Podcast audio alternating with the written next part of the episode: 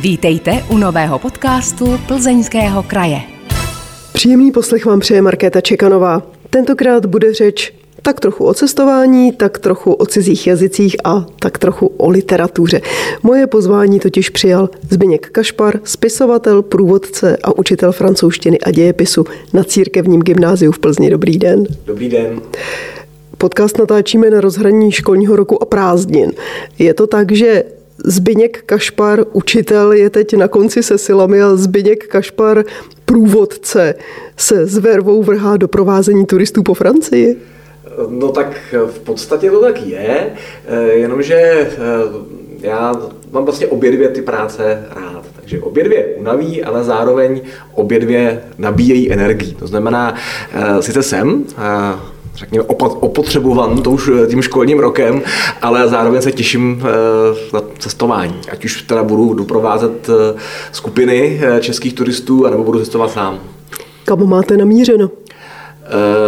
To do Francie, kam jinak a pak no, kam jinam a pak mě ještě čeká dovolená se svojí dcerou, kdy jedeme na moři, moři do, do Itálie. Takže. A konkrétně po té Francii? Uh, Atlantický pobřeží, to je taková ta krásná oblast mezi La Rochelle, Bordeaux, písečná Dunapila, což je zázračné místo, taková hora písku sto deset nebo sto dvacet metrů vysoká, ono se to mění podle toho, jak fouká vítr nad Atlantickým oceánem, až ke španělským hranicím do Biarycu, Normandie, ta dokonce dvakrát, Bretaň a potom ještě individuálně jedu s přáteli do francouzského středohoří. Čím je pro vás Francie? Já jsem rád, že jsem Čech, já se tady cítím doma, strašně rád se sem vracím a strašně rád jezdím do Francie, takže řekněme takovou, jak se říct, druhou vlastí, to bych přeháněl, ale eh, takovým, takovými dveřmi do léta, jestli to takhle můžu říct, protože tam můžu jezdit, nemusím vnímat ty problémy, které Francie má a můžu si užívat eh, takového toho životu po francouzsku, takové té pohody, eh, té vynikající kuchyně a takového ležernějšího přístupu k životu. Máte tam nějaká místa, kam jste třeba přijel poprvé v životě a měl jste pocit, že jste tam doma, že tam patříte? Já mám tam místa, kam jsem přijel poprvé v životě a byl jsem naprosto okouzlen tím, jak jsou krásná. Ale aby člověk získal dojem, že někam patří, tak si myslím, že do těch míst musí jezdit opakovaně. Já mám velmi blízký vztah k Paříži, kde jsem desítkrát a desítkrát doprovázel e, české skupiny, ale zároveň jsem tam potom jezdil e, soukromně za přítelkyní, která tam e, studovala a toto město poznáte úplně z jiné stránky. Najednou si můžete ráno vstát, dojít si na kávu v kavárně, která je na rohu e, ulice, kde bydlíte, e, skočíte si pro croissanty do blízké pekárny.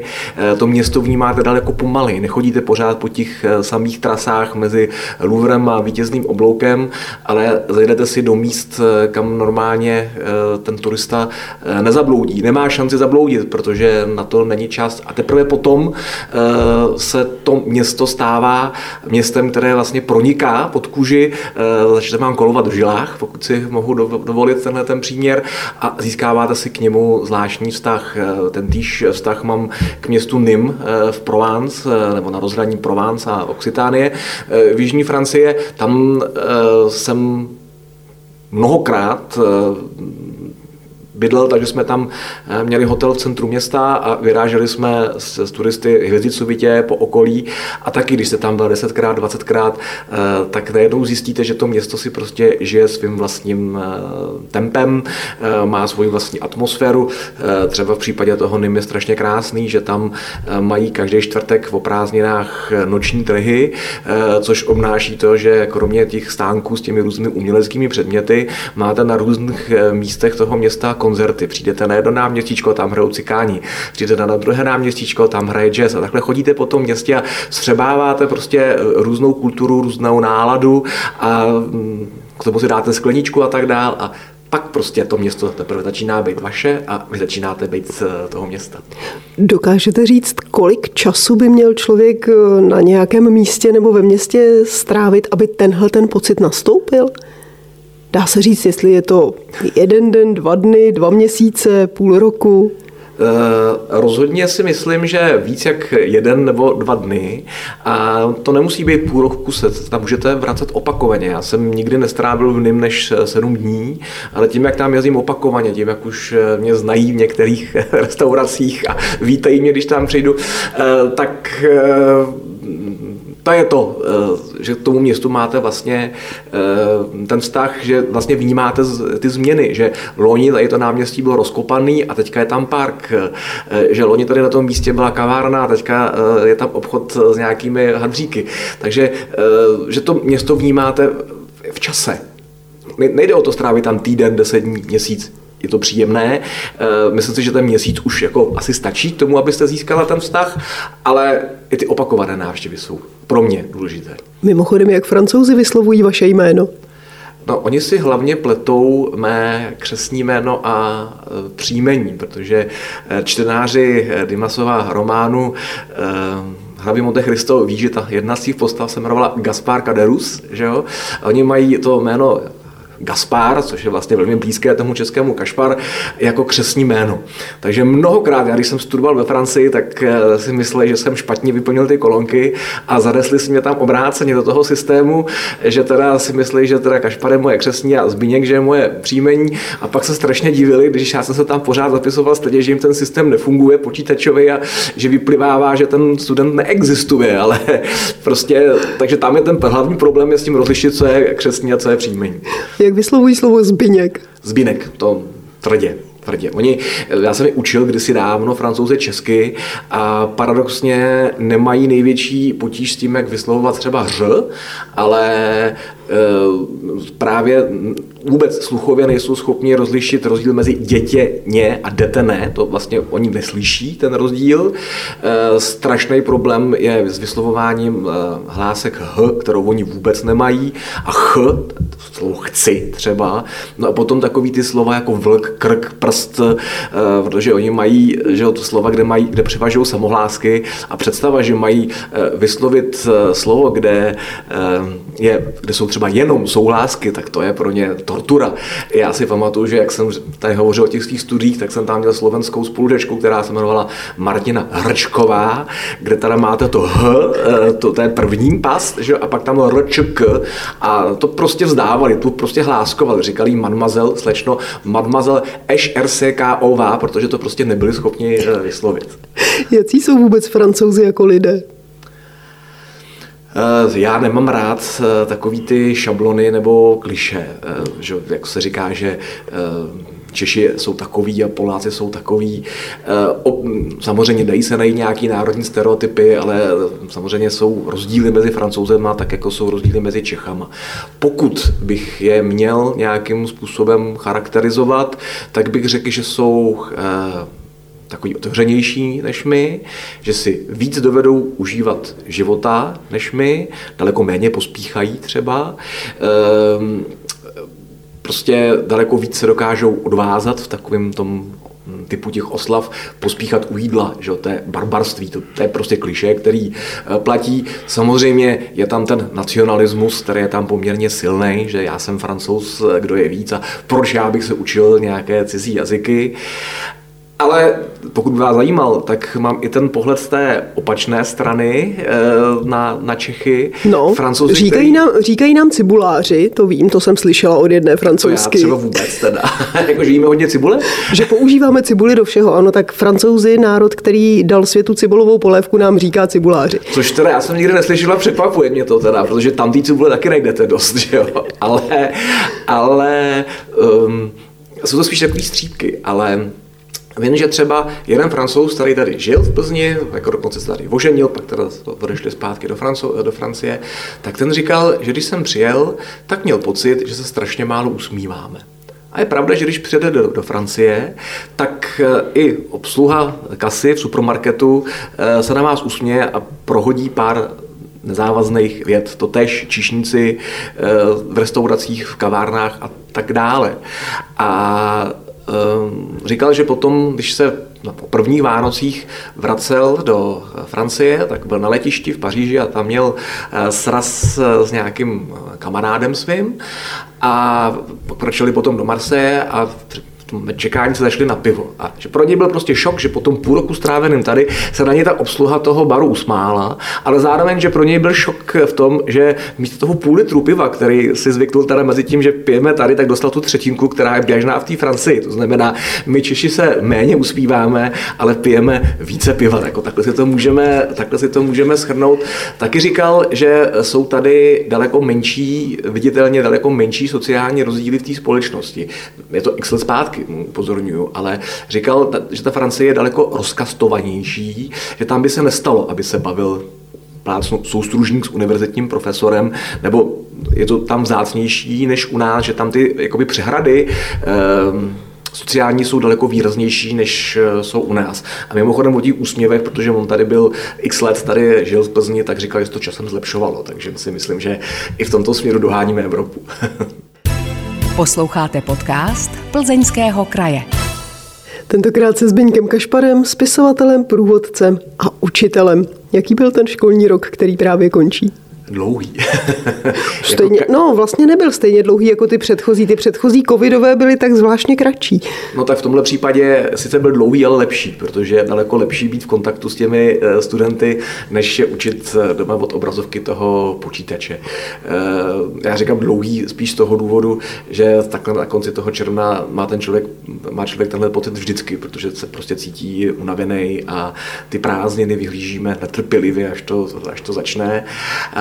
Ale nechce by to vypadalo, že se stěžuju, já mám tu práci rád, takže eh, jako dlouhej, únavnej, ale vlastně hezký.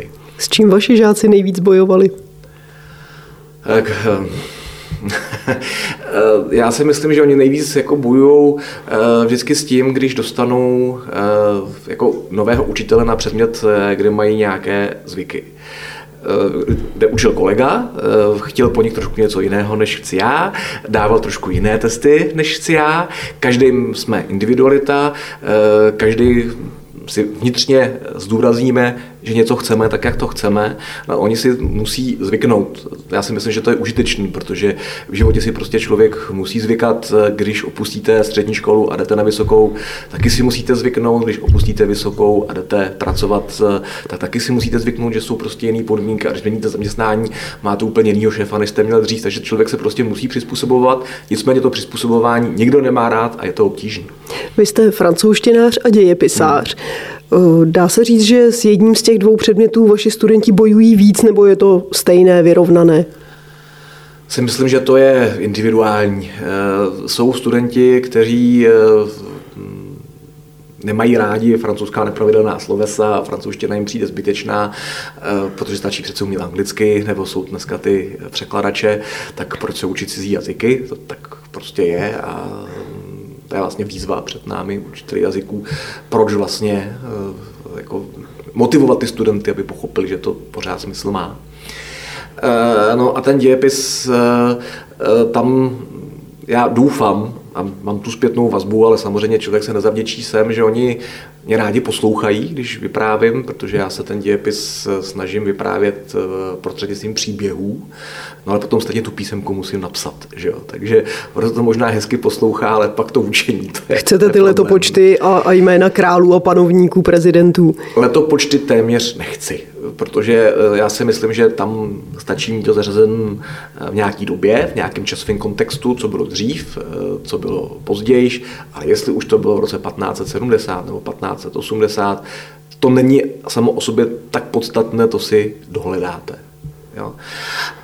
Ale ty jména chci, že jo, protože jako dějiny jsou dějiny lidí a učit se bez jmen to v podstatě nemá, nemá smysl, protože samozřejmě jednání těch lidí ovlivňují nějaké obecné okolnosti, ale zároveň to jednání těch lidí ovlivňují jejich osobní vlastnosti, jejich osobní vášně a i ty králové, prezidenti, předsedové vlád To jsou, nebo to byli lidi, jako jsme my, co se tady sedíme a bavíme se. A kromě toho, že jednali v hranicích toho, co jim ta dějinná situace vytýčila, tak se rozhodovali podle svých osobních vlastností, jestli byli spíš stateční nebo spíš zbabělí, jestli dokázali uvažovat s chladnou hlavou nebo spíš podléhali svým vášním. A to potom vlastně ovlivnilo to konečné rozhodnutí. To znamená, učit se dějepis bez jmen nemá smysl, podle mého názoru. Co se týče dějepisu, tak v kontextu českého školství se hodně mluví o výuce dějepisu druhé poloviny dvacátého století, která se učí velmi málo, na některých školách prý dokonce vůbec. Jak to máte vy? Já se snažím ji učit, co nejvíc to jde, s tím, že samozřejmě ne vždycky se podaří odučit všechno to, co by si člověk přál. Já kromě toho, že učím klasický dějepis, tak v takovém dvouletém cyklu vždycky vedu seminář z moderních dějin, kde je samozřejmě daleko víc času na to si o těch událostí povídat. To je opravdu seminář, kde si přeju, abychom diskutovali, studenti dokonce mohou navrhovat témata, která je zajímají, a tam já tvrdím, že v podstatě dějiny pro potřeby toho semináře končí včera, že by měli sledovat to, co se děje v politice dneska, a pokud jako chtějí jako proniknout do podstaty některého dnešního problému, tak se o tom pojďme bavit a pojďme k tím historickým kořenům, a protože málo, málo který současný problém spadne z hůry jen tak, že se narodil zrovna teď, ale má prostě něco, co mu předcházelo, a zase ty lidé jednají a jsou ovlivněni eh, historií nejenom svou, ale i země, kterou, kterou vedou, národa, eh, který reprezentují a tak dál. Takže já se snažím to učit co nejvíc. V zásadě mám pocit, že naši studenti eh, jsou rádi, eh, když se tohleto učí, protože ty moderní dějiny je zajímají. A musím říct, jako, že jsme se tady bavili o tom letošním školním roce, já asi za největší úspěch svého jako letošního školního roku považuji to, že právě na tomhletom semináři z těch moderních dějin já po těch studentech chci, aby pátrali ve své rodinné historii. To je vždycky v prvním pololetí toho semináře. Oni mají za úkol seminárku zapátrat, jestli v jejich rodině nedošlo k nějaké události, kde by se vlastně projevil konflikt mezi tou rodinou a komunismem nebo nacismem. A oni vyplujou strašně krásný příběhy, vyplujou na povrch. Tam byl případ jedné studentky, která věděla, že měla nějaký pradědečka, který byl v Terezíně, ale on o tom nechtěl mluvit. A teprve, když to dostala tenhle ten úkol, tak zapátrala a zjistila, že v tom Terezínském památníku mají nahrávku toho dědečka, že on o tom nemluvil doma, ale pořídil nahrávku, nahrávku pro ten Terezínský památník. E, měl jsem tam jakoby slečnu, která e, podala příběh té rodiny takovým způsobem, že vlastně nám všem, co jsme tam seděli a e, poslouchali, e, nám stydla krev v žilách. Ne? To byl příběh vlastně e, židovské dívky, do které se zamiloval mladík z katolické rodiny. Ona to, to, to svoji seminární práci nazvala největší milostný příběh od do popelky. E, vyprávěla to o, vlastně o tom, že on jí vlastně tím, že si ji vzal na poslední chvíli, než to Němci zakázali, tak si ji stačil vzít, tak ji vlastně zachránili, jinak celá její rodina e, skončila v koncentračním táboře. Bože, nevrátila se, vyprávěla o tom, jak, na začát, jak ona vlastně dostala dvakrát pozvánku do transportu a rozhodovala si, jestli do toho transportu, protože nevěděla, kam ty transporty jezdějí, jestli sám sebou má vzít dítě, anebo ho tady nechat, že to tady bude bezpečnější a taky se může stát, že už ho nikdy neuvidí. Vždycky z toho z nějakého, nějakého důvodu se šlo, že třeba Američani bombardovali, bombardovali a nejezdili vlaky. Vyprávěla to přes takový ty detaily, že na začátku května čtyřicet pět ona s tím svým manželem se šla procházet do parku, a to byla taková ta revolta, protože to měla vlastně zakázaný. Jako v tu chvíli tady ještě ty Němci byli a ona se šla procházet do parku, naprosto běžná věc, a nakonec to mělo takovou tečku, že po, po těch bouřích kolem měnové reformy v roce devatenáct set padesát tři oni jim komunisté na rok sebrali děti, protože oni do toho byli zapleteni, a tahle ta rodina, která si prožila tohleto, vlastně se rok musela snažit, aby, ty, aby k těm dětem se dostala zpátky. Takže takovéhle příběhy my máme v rodinách a často o tom vlastně vůbec nevíme. Jakým způsobem zapojujete do výuky moderní technologie? Protože učitel dneska má velkou konkurenci v mobilních telefonech, v počítačích, nově i v umělé inteligenci. A tohle třeba zrovna ty příběhy jsou věc, která by se nějakým způsobem asi dala propojit s těmi technologiemi. Uh... Já se přiznám, jako moderní technologie jako nejsou úplně moje silná, moje silná stránka. Samozřejmě zapojuje do té míry, že občas člověk použije video, že to jako promítne nějaký fotky, pracujeme s nějakýma mapama, tohleto všechno ano, ale nepochybuju o tom, a tady je moje rezerva, to přiznávám takhle na mikrofon, že tady asi by s tím šlo dělat, pracovat víc zrovna z těchto příběhů, o kterých jsem mluvil, je to určitě šlo nějakou formou zpracovat. Já jsem učitel takového toho tradičnějšího typu v tom smyslu, že hodně dám na mluven slovo. Já moc nepracuji s učebnicema, hodně dám na mluven slovo, jak na výklad, ale a to už teda není úplně tradiční, samozřejmě na diskuzi, že chci po těch studentech i v těch běžných hodinách, v tom semináři samozřejmě neskonale víc, ale chci, aby na mě reagovali, aby se mnou mluvili, a pokud je to nějaká událost, kde má smysl se pohádat třeba otcu Němců, to, jestli jsme se měli v době Mnichova bránit nebo neměli, to, jestli se mělo třeba Československo rozdělit nebo nemělo na počátku devadesátých let, tam po nich chci, aby se mnou diskutovali, aby se na to utvořili vlastní názor, a tam nejde o to, jaká je správná odpověď, tam jde o to, aby se nad tím zamysleli a formulovali ten svůj názor. Ale přiznávám, že teda nejsem člověk, který by uměl třeba s nimi natočit film, nebo, ale možná by to mohlo být zajímavý, no, tak jste mi nasadila brouka do hlavy. Jaké zajímavé názory se od nich právě dozvídáte při těch debatách? Zajímavý je, že jsou v třídy, kde, kde převáží názor, že jsme se v Mnichově měli bránit, a jsou třídy, kde převládne názor, že ne. Jako, jako, málo kde je to vyrovnané, jako, že v té třídě vždycky převládne jeden nebo druhý.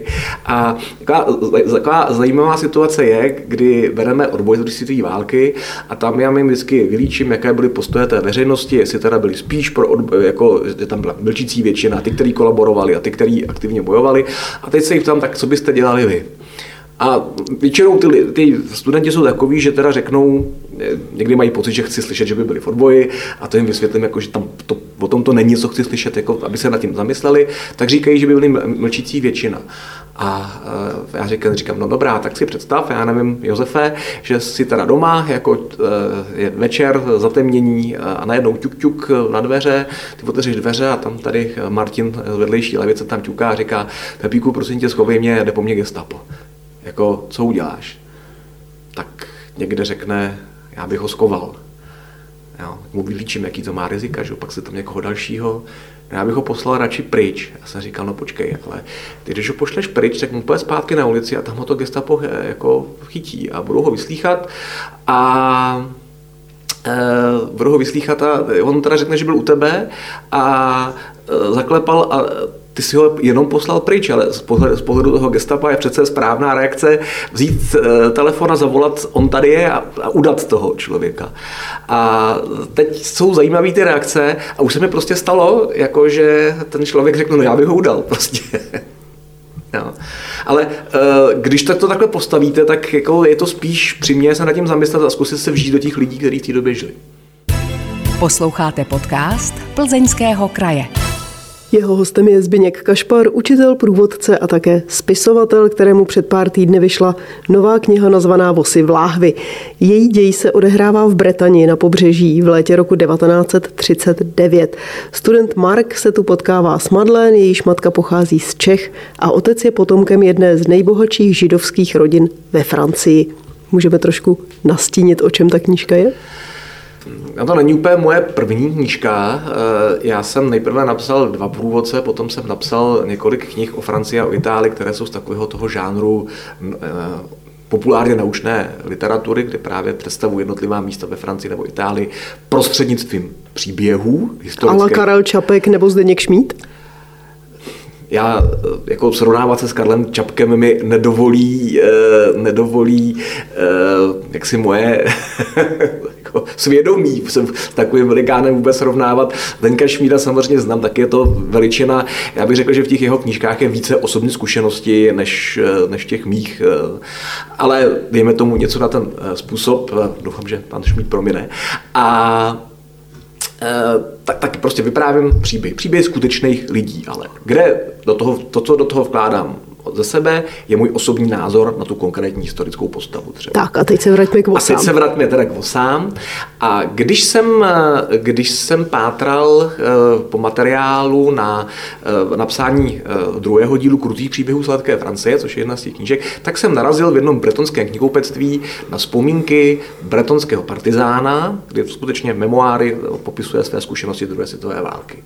Když byl covid, jak jste tady o něm mluvil, tak já jsem seděl na balkoně, pil bílé víno v létě a četl tuhle tu knížku a začal jsem se nahlas mát, protože já jsem vyrůstal na takových těch francouzských komediích s Belmondem, s Delonem a miloval, ale Delon teda moc komedii nenatočil, s Finesem jsem měl asi spíš říct, a miloval jsem francouzský komedie, které se odehrávaly za druhé světové války. Sedmá rota za úplňku, Stepující stonožka a tenhle ten typ. A vždycky jsem si říkal, je úžasný, jak ty Francouzi si vlastně sami ze sebe dokážou udělat legraci. A tady jsem najednou zjistil, že podle těch pamětí, tak to vlastně nebylo až tak daleko od, od, od pravdy. Tam je situace, kdy prostě partizánům schodí z letadla výbušninu, kterou, kterou oni strašně potřebujou a oni neumí použít, protože návod je v angličtině, oni neumí anglicky.